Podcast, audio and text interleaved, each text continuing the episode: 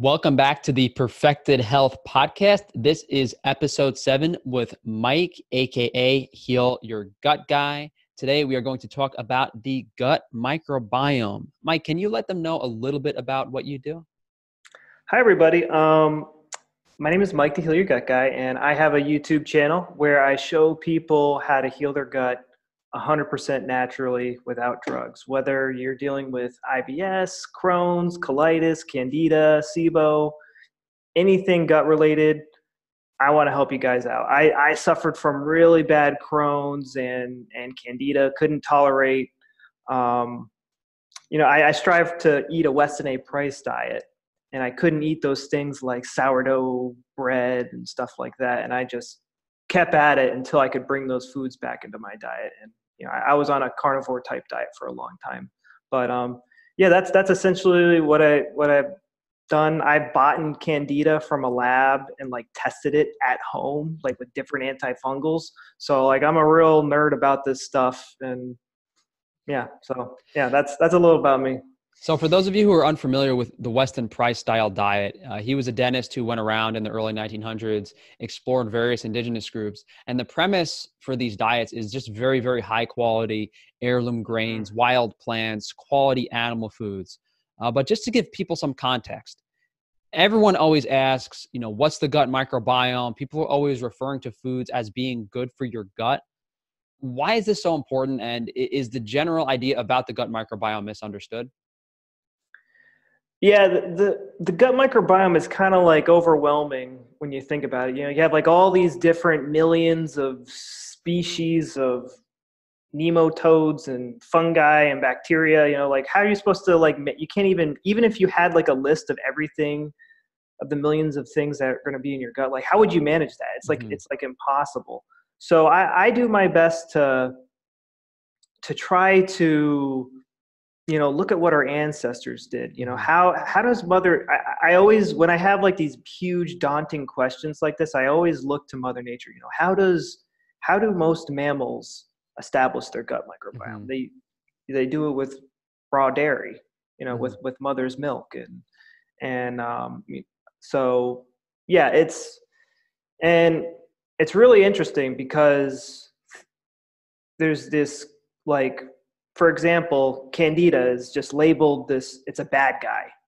Mm-hmm. It's, it's a little bit more, it's, it's a dimorphic fungus, which means it can transform between a single-celled fungus, which is a yeast, and then a multicellular organism, a fungus. Mm-hmm. So candida is both a, a good and a bad guy. So it, it gets out of control when it morphs into its fungal form. And even, mm-hmm. even bacteria like lactobacillus can be pathogenic. Mm-hmm. So it's, it's more about creating a good environment in your gut, an environment that the good guys love and the bad guys literally cannot exist in, because it, it's, you'll, it's kind of like Star Wars, like the light and the dark side. Like you, you create like this environment where the good guys thrive and the bad guys literally cannot exist, or they, they change their behavior to be, become, become good. It's like tuberculosis, E. coli, they all behave the same way. They all change their behavior depending on their environment. So the first thing you have to do is, is get the environment under control. So our ancestors had a very specific gut microbiome that was created based on essentially their native environment. You know, their, mm-hmm. their parents were eating specific foods that had certain nutrients, certain bacterial contents. Mm-hmm. They received their mother's milk that had a certain bacterial profile, certain nu- nutrient content, depending on their environment. And now we are in an unnatural environment that's creating mm-hmm. an unnatural microbiome that is not conducive to human health. So we basically have to say, okay, how to, how do we get our gut microbiomes to this ancestral, to this indigenous state of health? Uh, speaking of candida, I was, you know, I commonly reread this study that zinc deficiency induces hyperadherent uh, Goliath Candida, you know, when, when oh, there's wow. an excess of copper. So the morphology and how these bacteria can change, it, it gets so complicated and interesting, especially considering, you know, if you have, you can try to specify what type of bacteria it is. You know, is it Bifidum? Is it Lactobacillus? Is it Strep? Is it Staph? But even under each of those bacterial categories, you have thousands and thousands of different types of strains, yeah. and they all behave yeah. differently. And, and it just gets so overwhelmingly complicated that you really can't address it outside of a natural context, because when you do take one of these natural foods, like raw milk, like a fermented animal product, they have this native, this indigenous bacterial profile almost naturally. And most people don't have this healthy gut microbiome. And yeah. before we actually address how to heal these gut issues, I mean, obviously some people know they have gut issues, but are, are there any things that aren't as obvious? So there's, okay, so that's funny that you use the word obvious. So there's something, it's very obvious, but it's like no, no one acknowledges it. So we're all trying to heal or cure our guts. We, and we don't really, you know, we're in such a hurry, we don't really stop to think what those words actually mean. Mm-hmm. Um, so the word heal has Germanic origins, and it means to make whole again. So we need to, like, how do we make our gut whole again? You know, eat the nutrients that our gut is made of so our body can do that. What does the word cure means? It means to take care of. It's, it has Latin origins from uh, curare, to take care of. So we need to take care of our gut. And when you look at I B S, Crohn's, colitis, literally it's like just your doctor telling you you have an inflamed gut. Mm-hmm. And it's like if you get punched in the nose and your doctor comes up to you and he says, you have nosetitis. It's like you just have an inflamed nose. It means you have it. Inflammation is your body's response to injury. So if something is inflamed, it's not the inflammation causing the issues. It's the injury causing the issues. Mm-hmm. So I like, I don't even like to call gut disease gut disease. I, I hate, I hate the terms colitis and I B S. It's literally just an injured gut, and you're doing something to injure your gut. And infection's a big part of that.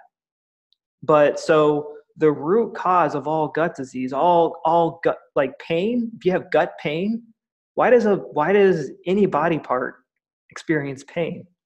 It doesn't, it's injury. It's the only, the only thing that can cause pain is some sort of injury. So I've outlined, I found like fifteen, sixteen different ways someone could injure, injure their gut. And you, and you can do this with like water. You can injure your gut with even, even meat, even with the easiest to digest foods like meat, you can injure your gut. So people are fixated on healing their gut, but they haven't even identified the underlying issue, what actually caused the damage in the first place. Mm-hmm. And, and this could be something like, you know, a mineral imbalance, uh, heavy metal toxicity. Uh, those are mm-hmm. things that aren't usually as common. It could be, you know, an underlying moderate inflammatory food they're consuming. So a lot of what I speak about and a lot of what I focus on is based around the carnivore diet. So uh, mm-hmm. we do want to talk about how to heal your gut specifically on carnivore. And, and then kind of how people can branch out to other foods and really give people some context and understanding of how far you can push the boundaries of what food you're able to consume once you actually heal your gut, once you actually have that healthy gut microbiome. Yeah, so I think it's nice to first kind of have like a goal in mind. And I think your goal should be to strive towards that Weston A. Price dietary principles. And And literally, they ate food. They ate the most nutrient-dense foods uh, possible in, in an easy-to-digest format. They deactivated plant toxins, and you know they ate organ meats. And you know, there's we can get we could talk about that forever. But that's like they ate like normal foods. They were they're just prepared differently, and they were grown on nutrient-dense soils. But um, yeah, starting off with the carnivore diet, it's it's a So I really, really focus on digestibility. And when you look at carnivore animals, they just have, they have a lot simpler digestive systems than, than herbivore animals. Mm-hmm. And if you look at like chickens are pretty carnivorous, but they eat a lot of plant foods. And if you go look at their digestive system, you'll see the hardware for them to, to digest plants. Mm-hmm. And so we're like a little bit more complex than, like if you compare us to a dog or a cat, our colon is slightly bigger, mm-hmm. but nowhere near the size of a monkey. And, but mm-hmm. you look at different monkeys. I mean, all monkeys are, species of monkeys are different. The, there's some that eat lots of bugs and stuff. So, but when we look at meat, um, you know, there's a spectrum of digestibility. I mean, I'm sure we've all had a well-done burger and it sits in your stomach like a stone. Mm-hmm. Like that is not easy to digest. So there's, there's, so here, here's a question for you guys. Why is eating salmon raw kind of like a normal thing, and eating something like beef is, you know, there's beef tartare and, you know, a lot of carnivore people are eating, you know, raw beef, but it's, it's not culturally normal. And this is because uh, beef is, is tough. It is tough. If you, if you go outside and you whack a cow over the head and you try to eat it right then and there, you, you would be able to eat the organs, but the muscle meat, you will break your teeth. You will yeah, break your you could your eat the tongue. Fat, you could eat the brains, you could eat yeah. certain parts, but most of the muscle meat, what people don't realize on any ruminant animal, you can't actually eat it without heavily cooking it. It's super tough. And even if you were to cook it right there, it would still be tough. So what they, you go to a crappy grocery store, that meat, the ground beef or whatever is hanging in there has been hanging for at least two weeks. And it's yeah. still tough. That usually um, at least two, three months in a lot of cases by the time yeah. it gets to your plate. Yep. So, and, and the reason why beef is tough is because it's, it's a huge animal. Like, um, I think Frank's working out right now. So Frank's biceps are harder than mine. So like if we had, so if, if we were to serve Frank's bicep on a plate, his, his biceps would be tougher than mine because it's, you know, the, the muscle fibers are hard. A fish is in a weightless environment. So certain cuts of meat on the fish are going to be very, very tender and easy to digest. And that's, that's why people eat a lot of, a lot of fish raw, and they don't eat a lot of these huge herbivores raw. And, mm-hmm. and chicken's easier to digest be, just because, you know, you can kill a chicken and eat it right then and there just because they're not carrying around a ton of weight. Um, this makes a lot of sense. And this is something that people overlook. I, I think this ties into the mineral profile of the food and the nutrient mm-hmm. profile and how that changes based on how old the animal is, how big the animal is, what it's been eating is probably what actually affects this digestion. But when you do look at the human digestive system in the context of that very simplistic digestibility, every single thing humans have done to their food in any single preparation is to make the food easier to digest. You know, whether mm-hmm. you're fermenting wheat to make sourdough bread, you're cooking meat to break it down, any fermentation and any preferred foods like sugar, honey, glucose, fructose, fruit, stuff that's very easily absorbed, you're basically looking at what is the simplest input to the human digestive system that gives me the most amount of nutrients, the most amount of mm-hmm. calories. And, mm-hmm. and an example would be, I mean, someone on a vegan diet consuming these very fibrous, tough to digest plant foods that other ruminants are better equipped for. That's mm-hmm. the contrast. Human digestive system, simple. Basically, ideally, everything is baby food. You know, mm-hmm. herbivore, ruminant digestive system, very complex. You could essentially eat a piece of wood, almost. That's, yeah, that's a little dramatic, but that's a pretty good analogy. I mean, it's, it's really cool looking at different digestive systems. Like you can look at bugs and, you know, termites. They actually eat woods. Uh, it's, it's, it's really cool. So a lot of people talk about, There's, there's this big debate right now in the carnivore community, community whether raw meat or cooked meat is easier to digest. And it, and it really depends on what it is. Sometimes cooked meat is easier to digest. Sometimes raw meat is easier to digest. Um, you know, and a lot of people are eating these high meats, and power to you if you can eat them, but I, I can't eat them. I like, they're just, but we have A, a more palatable way to do that, and it's mm-hmm. called curing and fermenting meats. You know, mm-hmm. uh, things like um, Genoa salami and, uh, and just raw, raw cheeses in the supermarket. Yeah, exactly. There's um, when we look at Weston A. Price's West, Weston A. Price's book is awesome, and we have to keep in mind it was written in the nineteen thirties, and there was a lot of things that didn't exist. The refrigerator didn't exist. And so there's probably, when he's talking about meat, he's probably like, you, you have to realize back then curing meat, salting meat, and hanging meat in your kitchen and doing all that stuff, that was normal. So he probably didn't even mention it. There was, yeah. there was no refrigerators back then. It was like this totally, like the culture of, like they were eating a ton of their meats um, in this fermented, broken down process. It's, it's, it's so much easier to digest. I mean, they were doing, um, they were cooking and, you know, doing this curing process. But one thing I want to say about cooking is, um, it's what makes meat hard to digest, that well, that well done steak. It's, it's when you boil the water out of the, the chemistry, the, the molecules of the meat. So, um, you know, water boils around two hundred degrees Fahrenheit.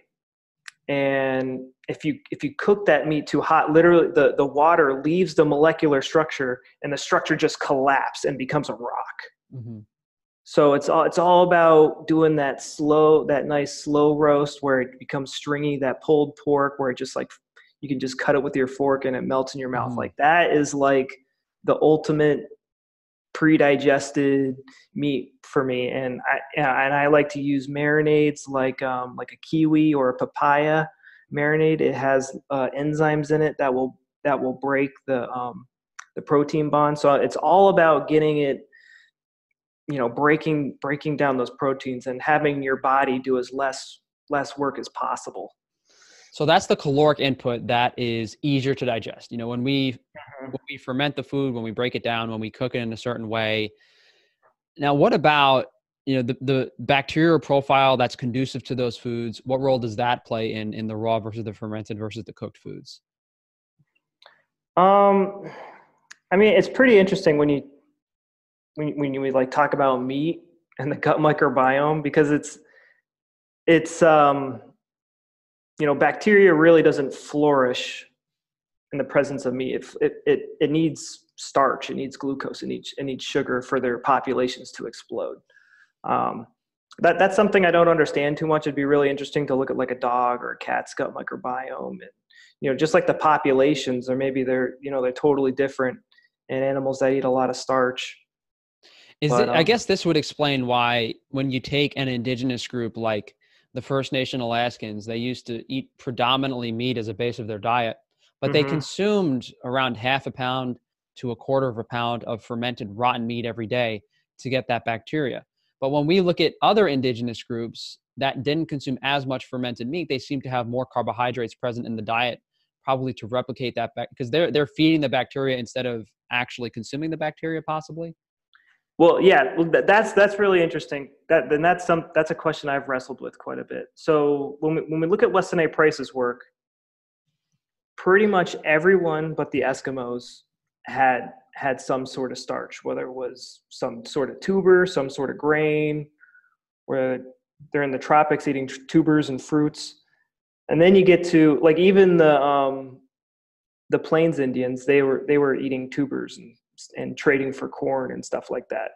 Then, then you get up north, and the only sugar source that I'm aware of is glycogen from the fat. And I, I haven't, I guess you could ferment with that. Like your, the bacteria could live off of that, and then blood. Those are your two sugar sources up there. From a freshly killed animal. Yeah. Yes. Mm-hmm. And, and it's the blubber from sea mammals. They, they store glycogen in their fat, so they, they can stay underwater for long. This is interesting because you have the glycolytic enzymes, the fat hydrolyzing enzymes, and the proteolytic enzymes in meat that actually start breaking down that glycogen once the animal dies. It's into lactic, oh, so you, into so lactic you gotta acid. Eat it really fast. Yeah. Okay. So, so once, once that meat starts fermenting, I would, I would guess, you know, after about twenty-four to forty-eight hours of that animal being slaughtered, the meat loses its glycogen content. No, so if you, wait, that's if you fast. did kill Yeah, if you did kill a, a freshly, you know, if you have a fresh mammal, a fresh seal, and you eat that liver, there's going to be glycogen. But, you know, there were periods of probably weeks to months where they didn't slaughter a fresh animal, for sure. Well, I, well, this I just thought of this just now. Um, when so when they were eating, when they were eating these animals, they also ate whatever was in their guts. Mm-hmm. They did, and that's that's and that, that's, yeah. that's a. I mean, what's a better probiotic than that? You're eating. You know, there's bacteria eating the seaweed or whatever is in their gut, or the caribou's eating the moss and the back, and they're eating that. That's like, that's like kimchi, but your fermentation jar is like the guts of. Yeah. I'm curious why, I'm curious why that isn't brought up more often, because you know, when they killed those ruminant animals or that, that seal, they were actually dipping the contents of their gut in like fat, and they were eating it as part of their meals. Yeah. That's and, something and that, I, yeah. And I think they always ate, because they needed, they needed plant foods because there was literally nothing up there, so that they needed, um, uh, for whatever reason, I mean, uh, and I think they really made a point. I, I think you've read uh, the the guy's Ferguson's book. Who's who's who's up in the north? Have you read his book? William or Stephenson. Yeah, yeah. Land. Mm-hmm. I haven't read that, so I'd be interested to see what he if he, if there's anything about that in there. They were eating a lot of rotten meat, a lot of fermented meat, and and the only speculation that we really have for certain is that in order to repopulate their gut microbiomes in that carnivorous Arctic temperature, they were consuming large amounts of fermented meat every single day. So it's safe to say yeah. that if you decide to follow a carnivore diet, if you want to be in good health, you have mm-hmm. to essentially eat rotten meat, because there's there's never been a society of people that has subsisted off of meat without the presence of carbohydrates or mm-hmm. without the presence of rotten meat. And that's mm-hmm. why I don't really think, you know, this carnivore diet long-term without proper food ratios, proper food preparation is something that people should be doing. Uh, I, I totally agree with you. It's um, like for me, I, I did specific carbohydrate diet, GAPS diet. And, you know, I felt great. You know, when you're first on that diet, the first couple of weeks, you're like, I'm never eating carbs again, mm-hmm. you know.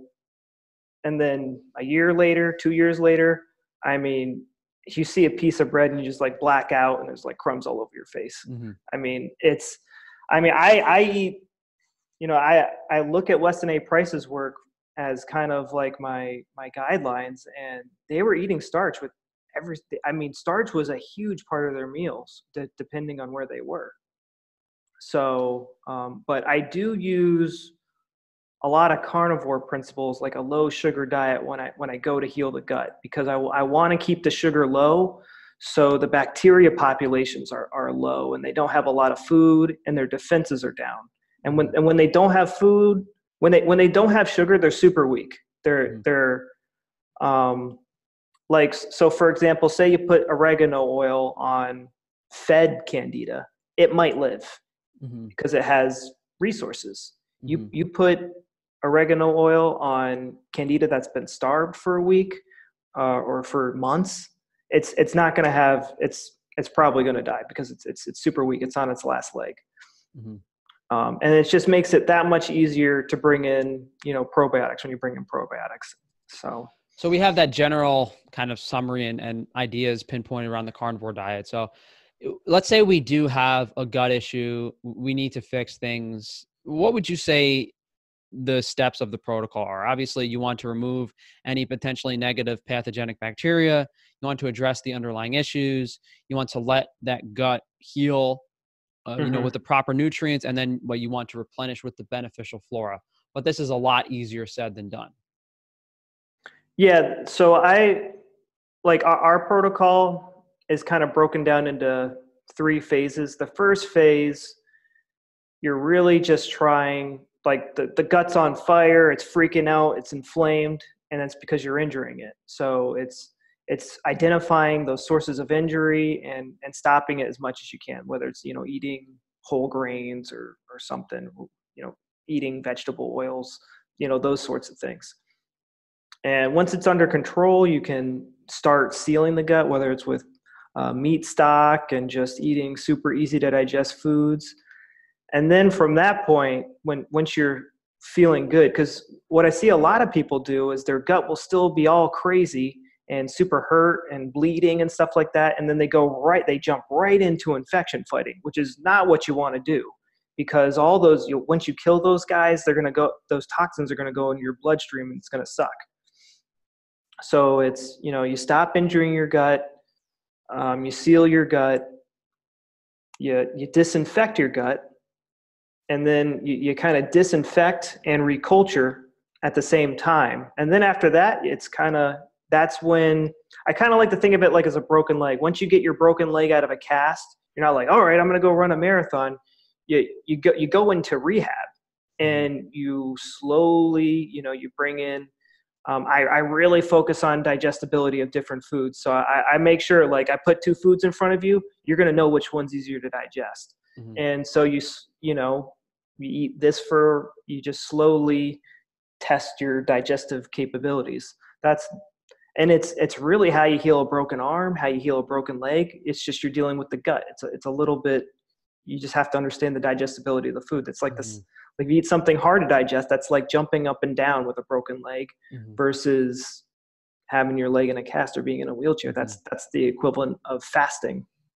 Yeah, there's clearly a lot of uh, there's a lot of mistakes that can be made across every one of these steps. You know, if you're in a position where you're still maybe cheating on your diet once or twice a week, still yeah. eating foods that you shouldn't have, you're never going to potentially remove the inflammatory aspects from your diet.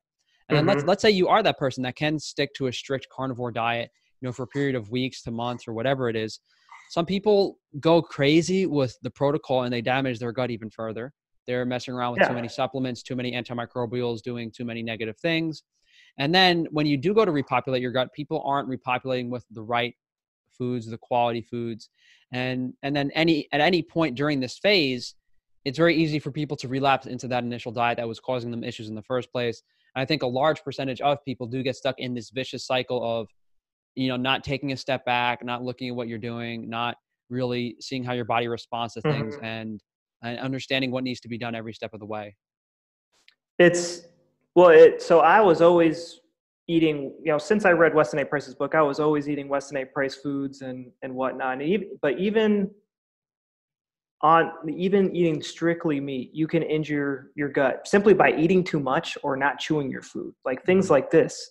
And um, have you, have you heard of a uh, William Beaumont, uh, Doctor Beaumont? So this, this guy was really cool. So back in the eighteen fifties, uh, he was a doctor, and one of his, this one guy came to him, he got shot in the chest. And so it left like a hole in his chest and, and a hole right into his stomach. And he nursed this guy's back, this guy back to health. And he had a hole. Just when they put the steaks in his stomach and they saw how yeah, it digested. The, yeah. And so yeah, I, I, I heard about this. Yeah. Oh, it's, it's like amazing. If he put like a chunk of steak in his, in his stomach, his stomach would like freak out and be like, oh, I can't, I can't, like, I can't do this. But if he put ground beef into his stomach, then all his stomach, stomach would just be like, oh, okay, I can handle this. And so it's, it's, and you, you, it's, it's kind of like this sixth sense you develop. It's like, um, you know, I like, I, if I eat a piece of well done meat, like I feel it in seconds. It's just like, oh, mm-hmm. like it, it just feels like a rock. So yeah, it's, it's, it's really important to eat those grass fed, you know, one hundred percent grass fed meats. I mean, you can eat the best food in the world, but if you're not aware of what you're doing, like if you're not always asking yourself, what did I do to injure my gut? You're going to go in circles forever. Cause that, that's what I was doing for two or three years. And it wasn't until I understood, like, what is injuring my gut. And it's usually because I was eating too much mm-hmm. or not chewing my food. Like that, that's uh, like, that sounds silly, but that, that that's what it was for, for a lot of these things. Yeah. This opens up the can of worms. That is all of the modern issues with our food supply right now. You know, if someone started a meat-based diet or, or just a low inflammatory diet, but they're still consuming, you know, grain-fed meat that has agrochemicals, atrazine, you know, farm-raised fish that has various pollutants in it, you know, your body might just not be able to deal with, you know, what you're ingesting from an antioxidant perspective. Mm-hmm. Mm-hmm. Yeah. And, and that's, that's another thing we look at. So there's kind of two secrets, two big secrets to healing: avoiding injury and promoting healing. And so let me see if I can get my hand right on here. Okay. So like, if you're here, this is like your injured gut, like pretend this is like a graph, and you need to get all the way over here to heal. Like you only heal very slowly. Like think of you like the cells in your body are rearranging molecules and cells and, you know, building you back together. It's super slow. And you probably only heal when you sleep. And then you do one stupid thing, boom, you're like back down to square one. And like, you can literally hurt, injure yourself every single meal. And you only heal like this much in one, in one day. And when you get hurt, you go further and further back. Mm-hmm. It's, it's literally just like the most important thing. Like you could be doing a million things to promote healing. You could be getting tons of sun, eating the best cows and eating emu oil and yada, yada. You could do, do oxygen therapy. You're doing all that stuff, but it, it absolutely does not matter if you keep, if you continue to injure your gut. It's, it's that that's just how the universe is. I like it.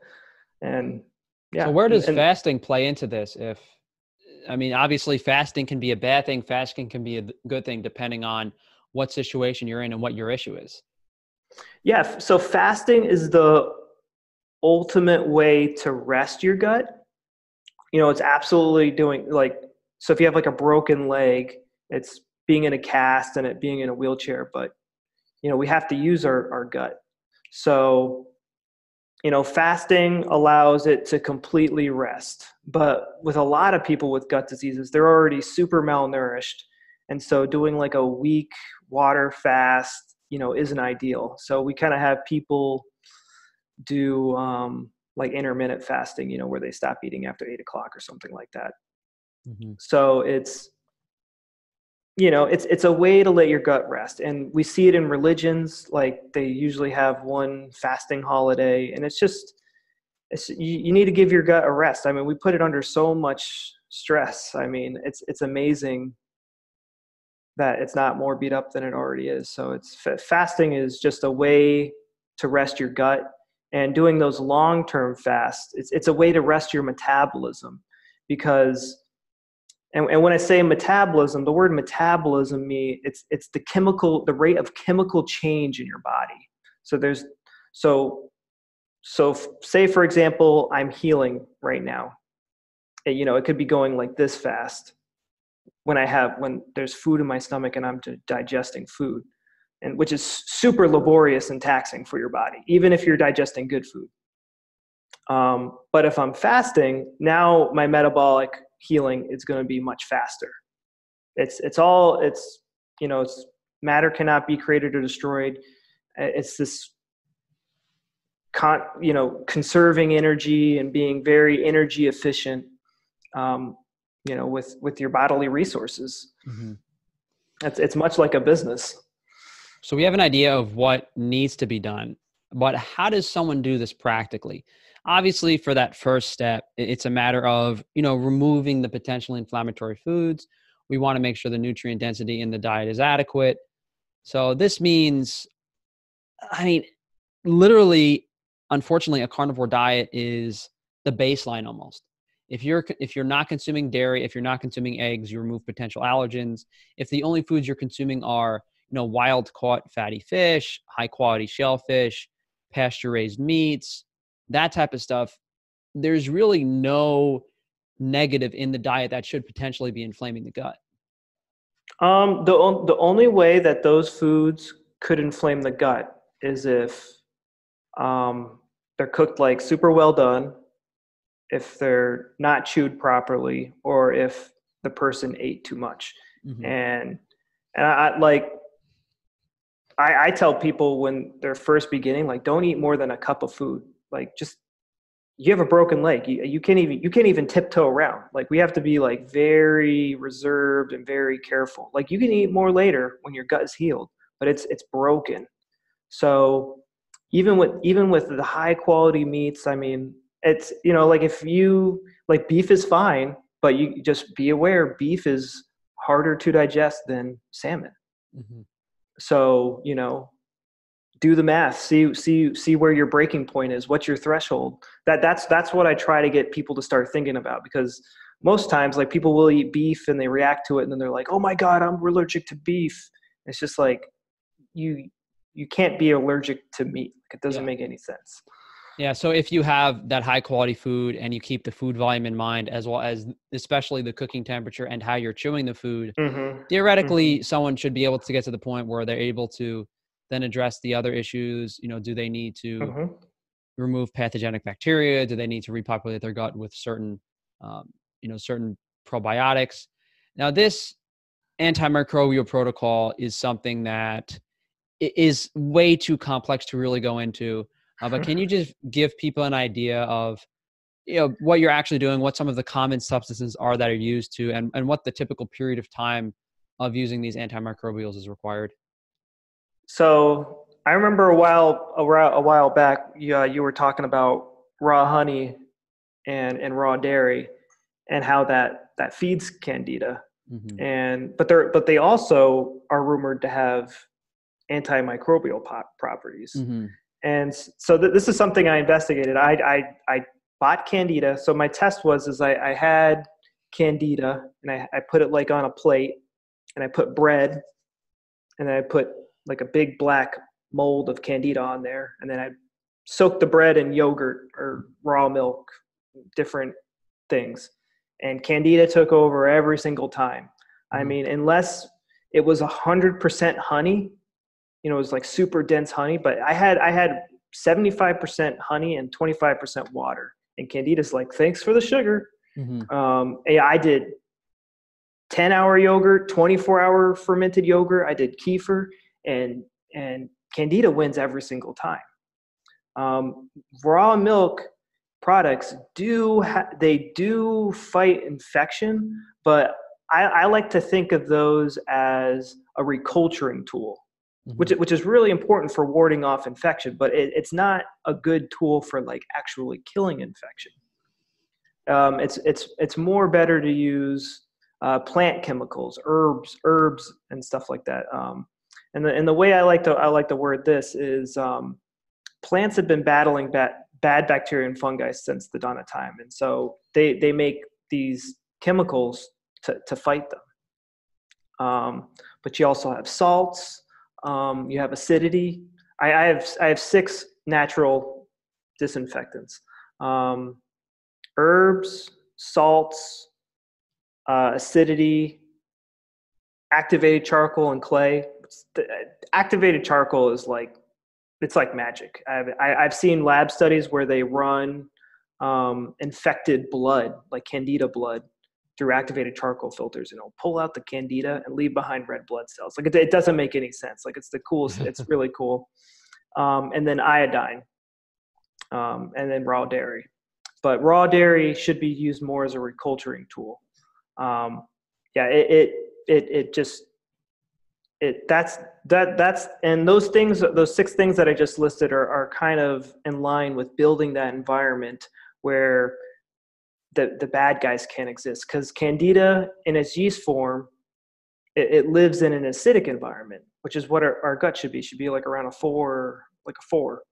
um and and if you like leave if if you leave candida alone with like a high population of candida, and you leave it in an acidic environment, they start joining hands, and they'll they'll change they'll, they they will change the pH. They'll start consuming food and building a pH. They'll start raising the pH of their environment, and then and then go full fungal. I, they're, they're, it's really cool, like when you start looking at how these how these guys behave. Yeah, what but, people have to understand, it's like if you're trying to put raw milk or honey in a candida infected gut, it's like throwing a lighter in the ocean. It, yeah, yes, yeah, yeah, it, exactly. It's, yeah. It, it's, it can, it's technically, it should be countering it, but in regards to the actual volume there, if there's any potential, potential positive benefit in whatever you're consuming to the candida, it will simply overtake the negative benefit and use that positive benefit. So even yeah. if honey exhibits an antimicrobial property, there's still sugar in the honey. Even if raw it's, milk, they, they will eat the sugar. Yeah, it's um, yeah, and and so we so we use a um, and it's it's impossible to starve candida. You mm-hmm. can starve it and weaken it. You cannot starve it and kill it. Mm-hmm. I, I've I've like had candida in my bag, like in a bag, you know, in like a Ziploc bag. I won't feed it for months. I give it a piece of bread, and it's back mm-hmm. to life. That, that it's just what microorganisms do. They all do that. Um, so we know yeah, we have those, those six things that can be used to reduce the power of these microbes, but there are also probiotic microbes that do counter certain organisms. Like I know there's Saccharomyces boulardii, which is known for inhibiting activity of candida cells. Yeah. I, so I, I'm, I'm kind of like a video game nerd, so I kind of like think of this like I'm playing like StarCraft or Warcraft, and like in, in the gut. And so what I like to do is I like to bomb the bad guys, and then I send in my troops. Mm-hmm. So it's just, I mean, you could send in your troops and do it at the same time, but I mean, it, there's, I mean, just like Candida has its biofilms up. They've occupied the whole area. You really have to, you know, weaken them with starving them, cutting the supply lines, and then just throwing a, a like you can literally kill them in two seconds if you get oregano oil to them. Mm-hmm. Like, like if you're cleaning mold on your kitchen counter, like just put bleach on it. It's dead right, right then and there. Mm-hmm. I mean, you don't want to do that in your gut, but um, you know, if you get the the you know, the herbs to the right location. And, and that's another thing, because some people will take herbs on an empty stomach and it just gets, it just gets, those, those chemicals get absorbed into your stomach and it goes into your bloodstream, which if you're fighting like Lyme or something, that's great. But you want to take a lot of these things with food. Mm-hmm. And then if your poop comes out smelling like oregano oil, you know, you, you hit everything. So, um, yeah, that's, I, I try to, I try to get people to think like logically about it and like not overcomplicate it. Mm-hmm. And, and it's good to have like, cause there's like a lot of things. Like, I'm just like, I don't know if I could ever answer that question. It's like yeah. too complicated, but mm-hmm. I try to find like all these facts that just kind of coming mm-hmm. up with a plan around, around those facts that I know, like I know is a fact.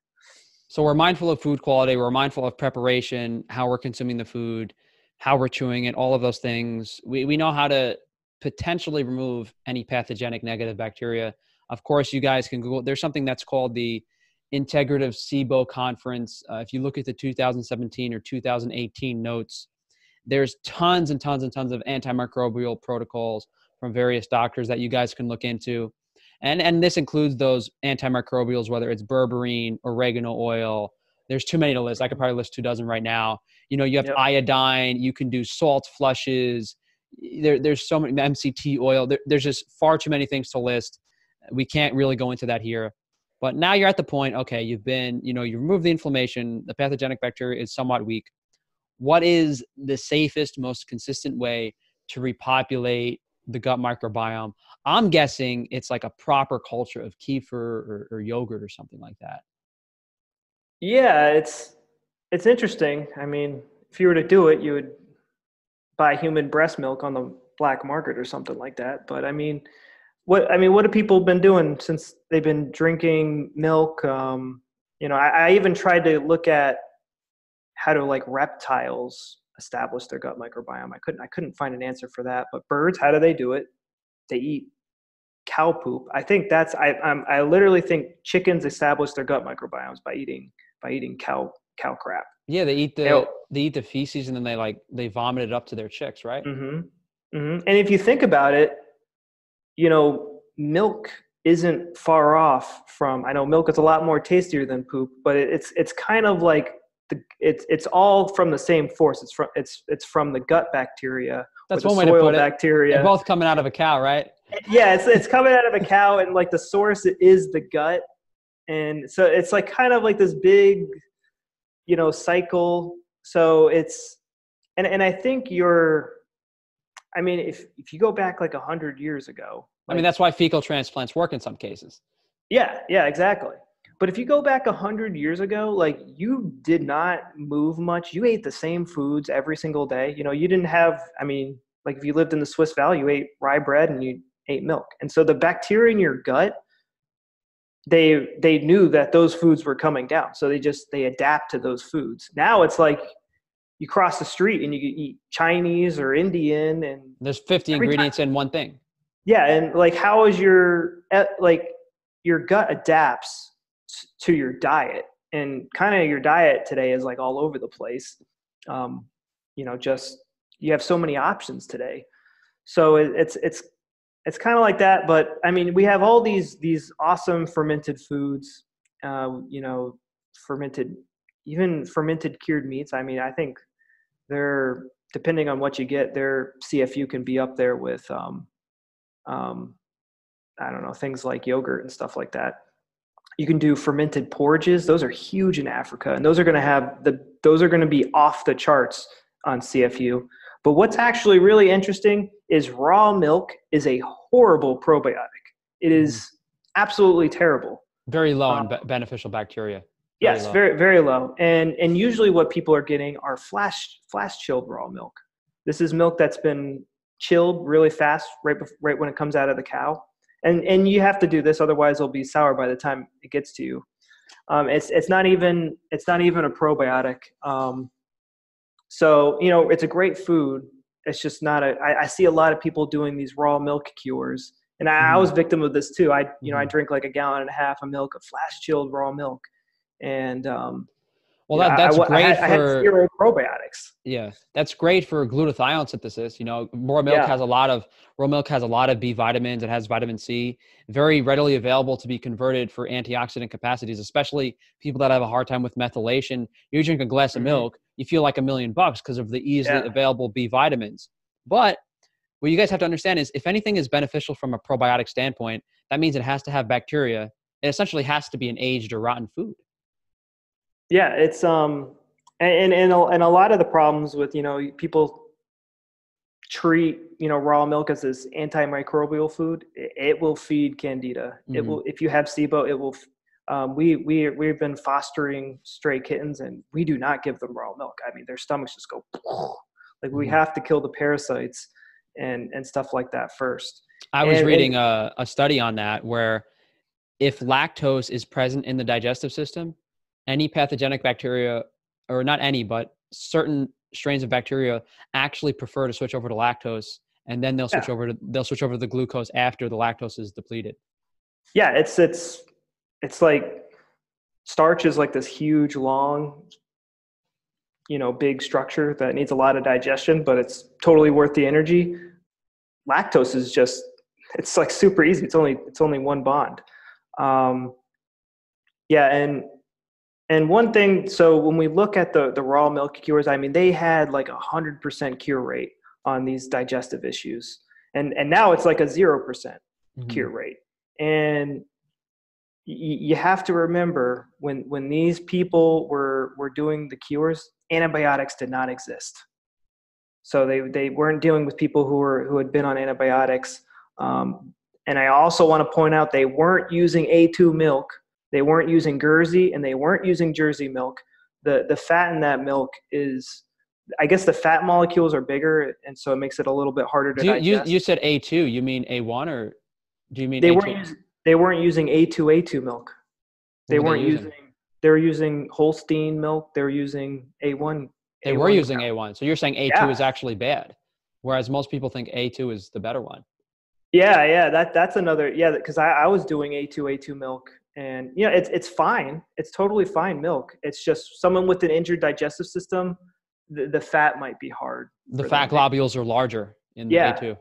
Yeah. And he, they would put some people on skim milk, and they would even put some people on whey, which is the easiest to digest form. So it's like even milk, you can separate that into what's, what's, uh, you know, what's the easiest form of milk? Can I yeah, you have goat milk and sheep milk, which has even smaller fat particles. Exactly, too. exactly. Um, yeah, and um, oh yeah, and one other thing uh, I see a lot of carnivore people do to injure their gut is is eating too much too much fat. And fat is important. You need vitamin A, D, and, and K two. You need all those stuff. But if you look at fat digestion, it's It's you make it's, bile. It's it's got lip, lipase, so many uh, enzymes. It takes so long. It's it's it's very tough. So mm-hmm. just just be careful with eating too much fat. Like mm-hmm. eat, you know, don't don't be eating like lard with a spoon. It's, and, and one I, other thing that we haven't mentioned that people need to understand is when you consume a large volume of food, your body can only digest so much food at once. So if you have a giant amount of food sitting in your stomach, it just makes it easier for it to get to that pathogenic bacteria potentially. And speaking of eating too much fat and food volume, candida, yes, it, it subsists off sugar better, but have you tested candida's protein and fat consumption capabilities? Okay. Yeah, I'm glad you asked that question. So I tested it on, so I, I took like butter, like a stick of butter, like a little thing of butter, and I put, it's like this big black mass of candida. Like you want it, like I wear like a mask when I touch it. And I threw it on the butter. Nothing. Yeah. Didn't didn't grow. Mm-hmm. If if it, if it would have grown, the whole thing would have turned black. It just mm-hmm. it just like sat there. Um, same thing with cheese, which is you know protein and and and fat. Didn't really didn't really do anything. Um, it, it really it, it explodes on glucose and starch, It, it really needs it really needs the sugar in order to, to go crazy. So that's that's why when people go on those low sugar diets, they they feel so great. Um, I mean, it's it's not like fifty percent. It's like you cut their growth down by like ninety-five percent. Like they mm-hmm. they don't they don't move. Mm-hmm. Um, they're simple, basic organisms, and their fuel source is sugar. Like only advanced like carnivore animals really utilize fat. Like it's it's it's kind of like up. I'm I'm not an expert on that stuff, but like just microbes don't grow on fat. They just don't. Mm-hmm. Um, they need fat, but they don't. They don't grow on fat. Mm-hmm. They just it doesn't work. They need glucose and protein. Those are their mm-hmm. two big growth growth things. I think we've given people a pretty easy protocol, like generally guidelines on where to get started for whatever gut issues they're having. What would you say the most common issues people come to you are? Like, what are they telling you? And then what does it end up actually being? Are they correctly diagnosing themselves for whatever their problem is? You know, m- mostly it's, it's just overcomplicating it and not asking the right questions. It's, and you know, just, just it's, it's so easy to get overwhelmed. You know, you have someone telling you this and someone telling you that, and you have to stay rooted in what am I doing to injure, injure my gut? Mm-hmm. That's, that's what you, that's, that is the most important thing you can ask yourself when you, when, when you get some sort of reaction, because, and then you just have to slowly stop doing those things. Like I, I still make mistakes, you know, I'll go out and see a piece of cake and I'm like, all right, I got to eat that. Um, you know, I, I, I'm not a perfect Weston A. Price zealot. Um, but when I do eat bad foods, like, so say for example, like I, I'm like a person that has to have chocolate. Um, you know, I have dark chocolate in front of me, and then I have white chocolate in front of me. Everyone's going to go, oh, I'm going to eat the dark chocolate. That's it's, uh, someone said it was healthy. There are, there's so many plant chemicals in dark chocolate that will mess you up. It's not funny. Mm-hmm. Like, if a bear eats dark chocolate, they will die. What makes you think you can eat dark chocolate? Like, so white chocolate has, it's it's only made with the, the, the cocoa butter, which doesn't have a lot of fat. Yeah. The cacao fat. Yeah. yeah. So it doesn't have a lot of those anti-nutrients in it. Mm-hmm. So if you ate, so if you're going to cheat, you know, cheat smart. Mm-hmm. Um, you know, if you're going to eat bread, you know, don't eat healthy whole grain bread, eat white bread. You know, mm-hmm. the, the brand's not going to shred up your mm-hmm. digestive system. Um, and coffee is another one. Um, you know, there's different ways to brew coffee. Um, yeah, espresso you know, like, is one of the least inflammatory, probably. Yeah, I do a, a latte ristretto, which is like half the coffee and then like a lot of milk. It's pasteurized milk, but you know, whatever. It's my cheat thing. And you know, French presses. Oh man, those are all. There's so like there's so much coffee in it. It's it's it's cheating. You know. Mm-hmm. And, you know, doing the least amount of damage to your gut. Uh, just think about, what am I doing to injure my gut? I, th- I think coffee is something we, we definitely should mention. And, and even, okay, cho- yeah. even chocolate itself, both of these foods, what people have to understand, and I've done videos on these, is they're seeds of a plant. So they're very high in anti-nutrients. They're very high in inflammatory compounds. They're fermented. They're rotten. They're heated at high temperatures. They're oxidized. It's basically mm-hmm. one of the worst, most inflammatory things you can put in your body. Yep. Therefore, when you have cacao butter, when you have an espresso, where many negative components of these plant foods have been removed, mm-hmm. that's why you'll have less of a reaction to these foods. But as Mike said, you know, a bear, would you say a bear dies if it eats chocolate? Yeah, it's like that, a dog or a bear. They they find bears dead in like Pennsylvania, like near the Hershey chocolate plant, like because mm-hmm. they get in chocolate. Yeah. Um, and, and you got to remember, like if you if you think about these foods like from a natural context. Like, um, like think about coffee. It's a, it's a cherry. Mm-hmm. So you ate the cherry and you threw the, the seeds out on the ground. Yeah. And maybe you use them medicinally every once in a while mm-hmm. for something. Um, you know, same thing with chocolate. And and when they're saying that they're fermenting these things, they're they're not really. They're just fer- they're fermenting the fruit. They're really not fermenting. Oh the, no, they're the not. Yeah, absolutely right. It's just yeah, so, letting the fruit fall off the outside. Yeah, yeah. So they're not exactly um, sprouting the seeds or anything. Yeah, there, there's one company that does that in, in New York. Um, Eat Cultured or something like that. You mm-hmm. should check them out. I've, I haven't been able to get a hold of it, but I'm, I'm curious to try it. But yeah, just focus on not injuring your gut. I know people are like, the, they watch my videos and they're like, you didn't tell us anything. Mm-hmm. I, after ten years, like, of me just trying random things and random diets, like, you know, I could be doing carnivore perfectly for six months or something like that. And, you know, I, I still had issues. Mm-hmm. I just like random things. And it was just simply because I wasn't chewing my food or I was eating too much. It was like, it simply came down to like stupid, simple things like that. Mm-hmm. And just to hammer this point home, you know, stop looking at solutions. Stop asking other people what you should be doing. Stop troubleshooting. Take a step back, analyze what you're doing, analyze what you've done for the past few years. There's definitely something you're doing wrong. There's something everyone's been doing wrong. So until you address those things that you've been doing wrong, and yeah, of course you need a baseline, you need a base understanding, something like what yeah. we've been talking about to understand where you should be, but really make sure to address, you know, what could be wrong. And, and the comparison you're making to is, what is the difference between my diet and the natural diet of an indigenous person? You know, where is the food I'm eating originating from? Yeah. Another thing I see people do is like, they're like, oh, I have SIBO, or, oh, I have Candida. Oh, I have a special strain of Candida. You know, oh, I have E. coli or something. They're all, they all behave the same way. If you ask me, they mm. all react. They, they, if you put oregano oil, essential oil, they're, they're all going to die, mm-hmm. you know? And if you want to be safe, you know, use, use some other herb, you know, you pick, you have thousands. Mm-hmm. I, I recommend you, you pick a tropical one, because plants in the tropics, you know, they're in this very high environment where there's lots of fungus and yeah. stuff. So those plants have to make more chemicals. Mm-hmm. So that's, that's, it's, you know, you just have to stop injuring your gut and then reculture it. I mean, it's, it's really kill infection and reculture. It's really that simple when you keep it down into those things, not injuring and disinfect and reculture. It's, it's really that simple.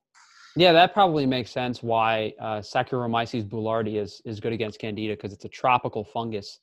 Uh, oh, really? Yeah, that's that's that's pretty interesting. Now, I personally follow a primarily carnivorous diet, but you know, throughout my dietary history, I, I do incorporate a lot of fermented animal foods. I have messed around with raw dairy, consuming milk and, and dairy products that do have a carbohydrate content, and I have incorporated honey into my diet, you know, in various contexts. What is something that you suggest people should be doing on the carnivore diet that we're not really seeing? You know, those people that are just, you know, stuffing down conventional beef, bacon, eggs every single day. Whatever your goals are. I, I, and I know what it's like to first go on those meat-based diets and all your symptoms vanish. But yeah, I, I, I believe most people, when they hit that one or two year mark, they're going to need to start getting some sort of sugar into your mm-hmm. diet. I mean, gl- glucose, I mean, your body's converting protein into glucose. So if you're, if you're at that point where you want to start, you know, eating, eating plant foods, um, you know, and, you know, that's what our ancestors were doing. You know, that's when we look at Weston A. Price's work, you know, really look at what you're doing to injure your gut. Mm-hmm. And, and I, I uh, you know, start getting the infection under, like, you're in a really good place. Like, being on the carnivore diet for, you know, a couple months to a year is a really good place to start fighting infection, reculturing your gut, and then starting to bring in, um, mm-hmm. you know, some tasty plant foods. Like mm-hmm. you can hate bread all you want, but, and, and hate on bread all you want, but there's no doubting that it's delicious, especially with some grass-fed butter mm-hmm. slathered on it, like a sourdough, yeah. sourdough bread. And, and there's, there's, there's so much confusion around starches. I, I, um, I show, I, it's my belief our ancestors were not eating whole grains. They were eating pearled grains. They were finding ways to remove that bran. Um, or they were so, heavily fermented, heavily, heavily fermented, heavily, heavily from. And I have, I like, I, I'm a mad scientist with stuff. I, I, I'm super sensitive to bran. I, I can't tolerate like any bran. Mm-hmm. Um, unless it's like a fermented drink sort of a thing.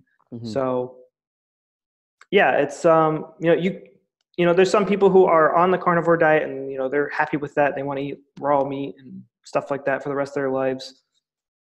Fine.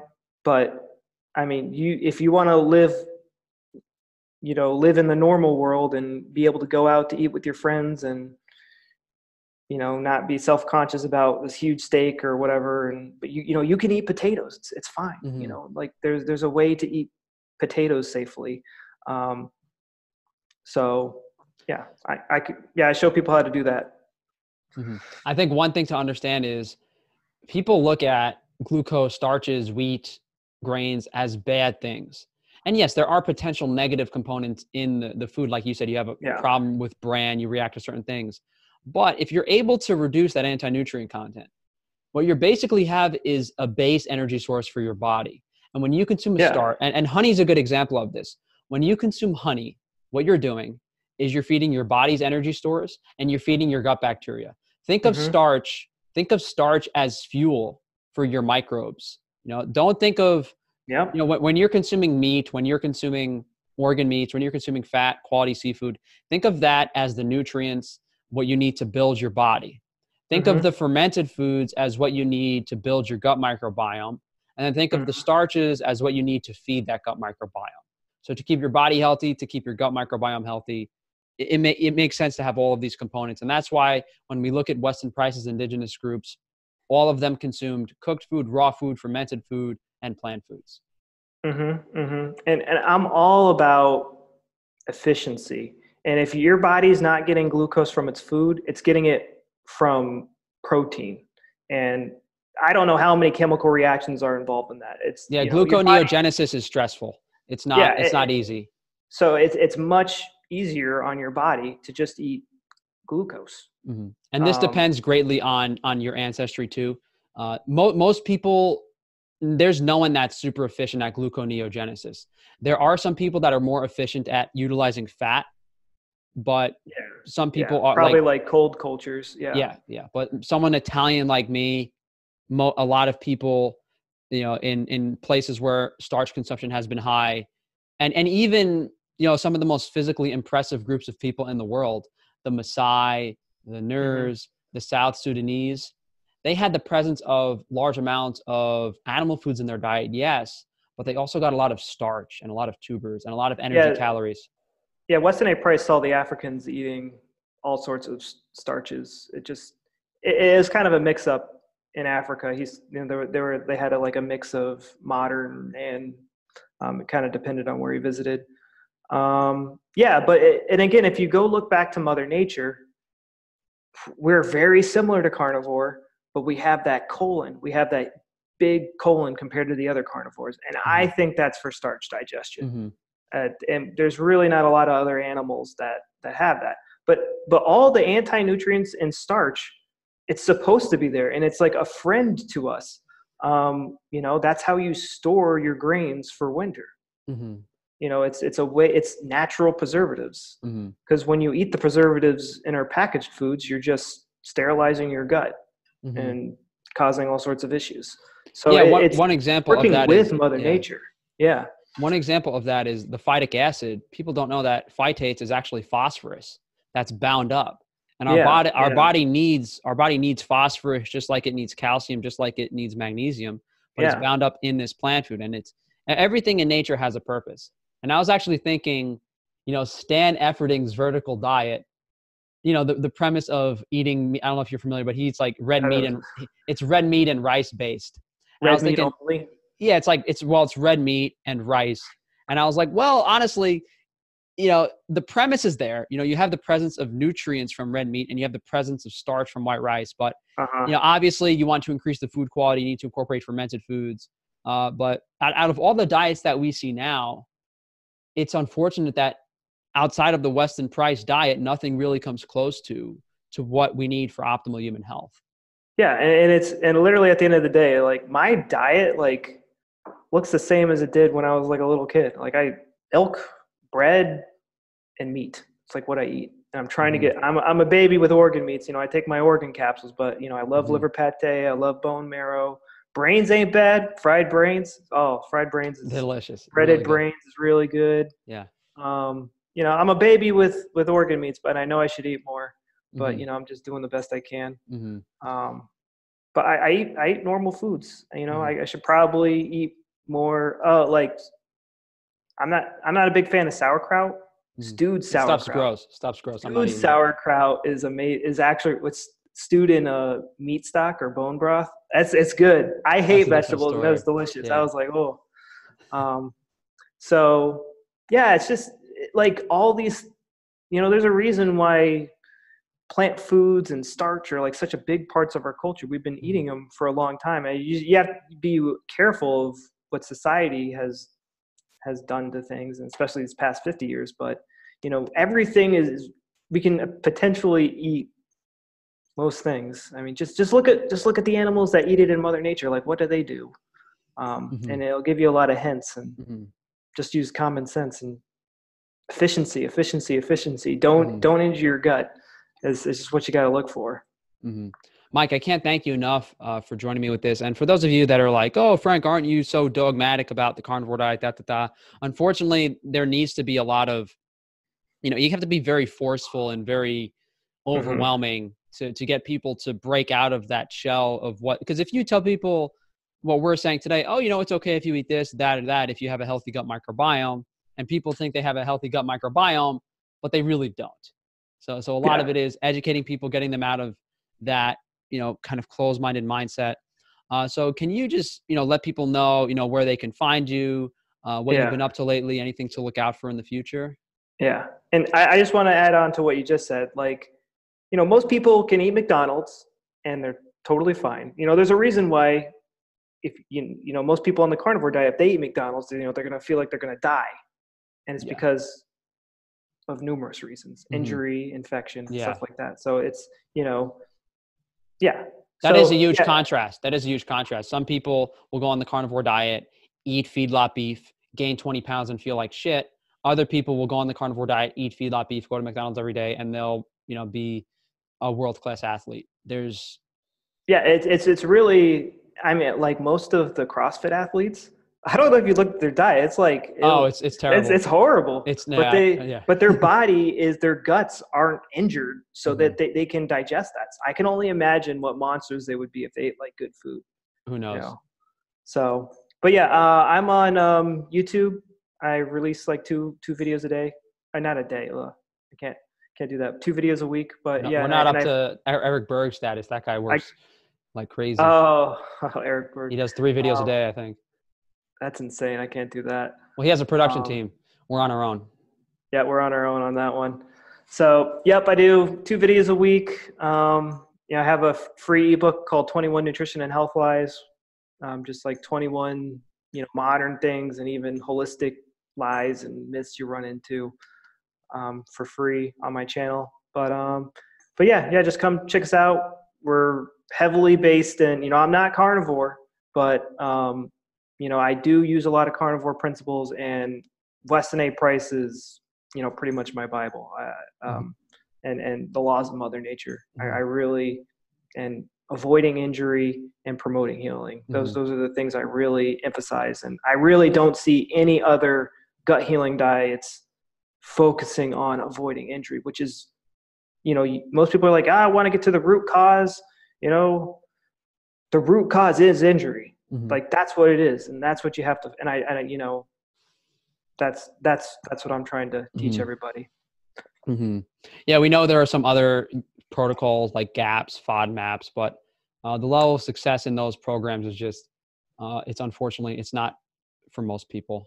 Yeah, I, I borrow a lot of ideas, and, and usually people run into issues when they start like, oh, grains are bad, but let's eat some nuts. They're, they're the same biod. They're the same thing. They're actually hardier than grains, mm-hmm. and so that that's where people, you know, they they hit that they hit that stage where they're putting in nuts, and they don't know nuts is, you know, that is has a very it might not be the issue, but it has a super high probability of that that's going to be the issue. Yeah, it's it's like someone might Google, oh, how do I get more calcium or iron? And Google says to get eat spinach, but spinach, yeah. the iron and the calcium is bound to oxalate. So a lot of what we're being told is like face value, paper value stuff that on paper yeah. it looks like it's going to work. But yeah. if you actually understand what's going, it's like if someone is telling you, oh, this is how you make a million dollars, and he works in construction, and you've never worked in construction before, it sounds like a great idea. And then you have a master builder come over to you, and he's like, no, that guy's an idiot. He doesn't know what he's talking about. So it's it's yeah. really unfortunate that you can't understand every single element of everything, but that's why we're here. That's why we're trying to figure things out and trying to help you guys out. Uh, and what's so. funny is, is this stuff is science. This stuff is not debatable. Like, no, it's not. Yeah, absolutely. Uh, it's like you can debate about how to make a nut easier to digest and, and what methods to make it easier to digest. But there's no debate on whether someone with an injured gut should be eating nuts. Yeah. No, there's there's no debate on what happens when, when you consume lectins. They actually, they they physically leak through the small intestine. Yeah. Your, your blood cells bind to them. This is a mechanism. This is like pouring water on a fire. This is not a yeah. hypothetical like, oh, well, if you eat spinach, your, your rates of heart disease are reduced. This isn't a hypothetical thing. This is literally something yeah, you we're can not physically lying replicate. With statistics and making stuff up. one hundred percent of water patients drink, one hundred percent of cancer patients drink water. Water causes yeah. cancer. It's like they're, they're doing stuff like that. It's mm-hmm. like totally insane. Mm-hmm. Um, yeah, uh, I love talking with you, Frank. It, it's like, yeah, we we I, we both see it from that same perspective, looking at Weston A. Price's and indigenous cultures. And, yeah, and when you when when you bring up when you bring up these conversations, even though we've both come across this information in the past, even just like the presence of the the veg, vegetal stuff in the gut, like when we uh-huh. revisit that type of stuff, we realize, oh, that's really important. That's really significant stuff that is often overlooked. Uh, yeah, yeah. But uh, Mike, thanks again for uh, joining us. Uh, as, as he said, you guys can find him on his YouTube channel. I will link uh, that at the end here. And uh, if you guys do want to check out the other Perfected Health podcasts, we are on episode seven now, going slow and steady. Uh, if you guys have any recommended guests, any things you guys would like to see, uh, please do let me know. But thank you guys for joining us on this lovely Sunday. You guys enjoy the rest of your week. Let's say bye to everyone. Bye, bye everybody. Guys.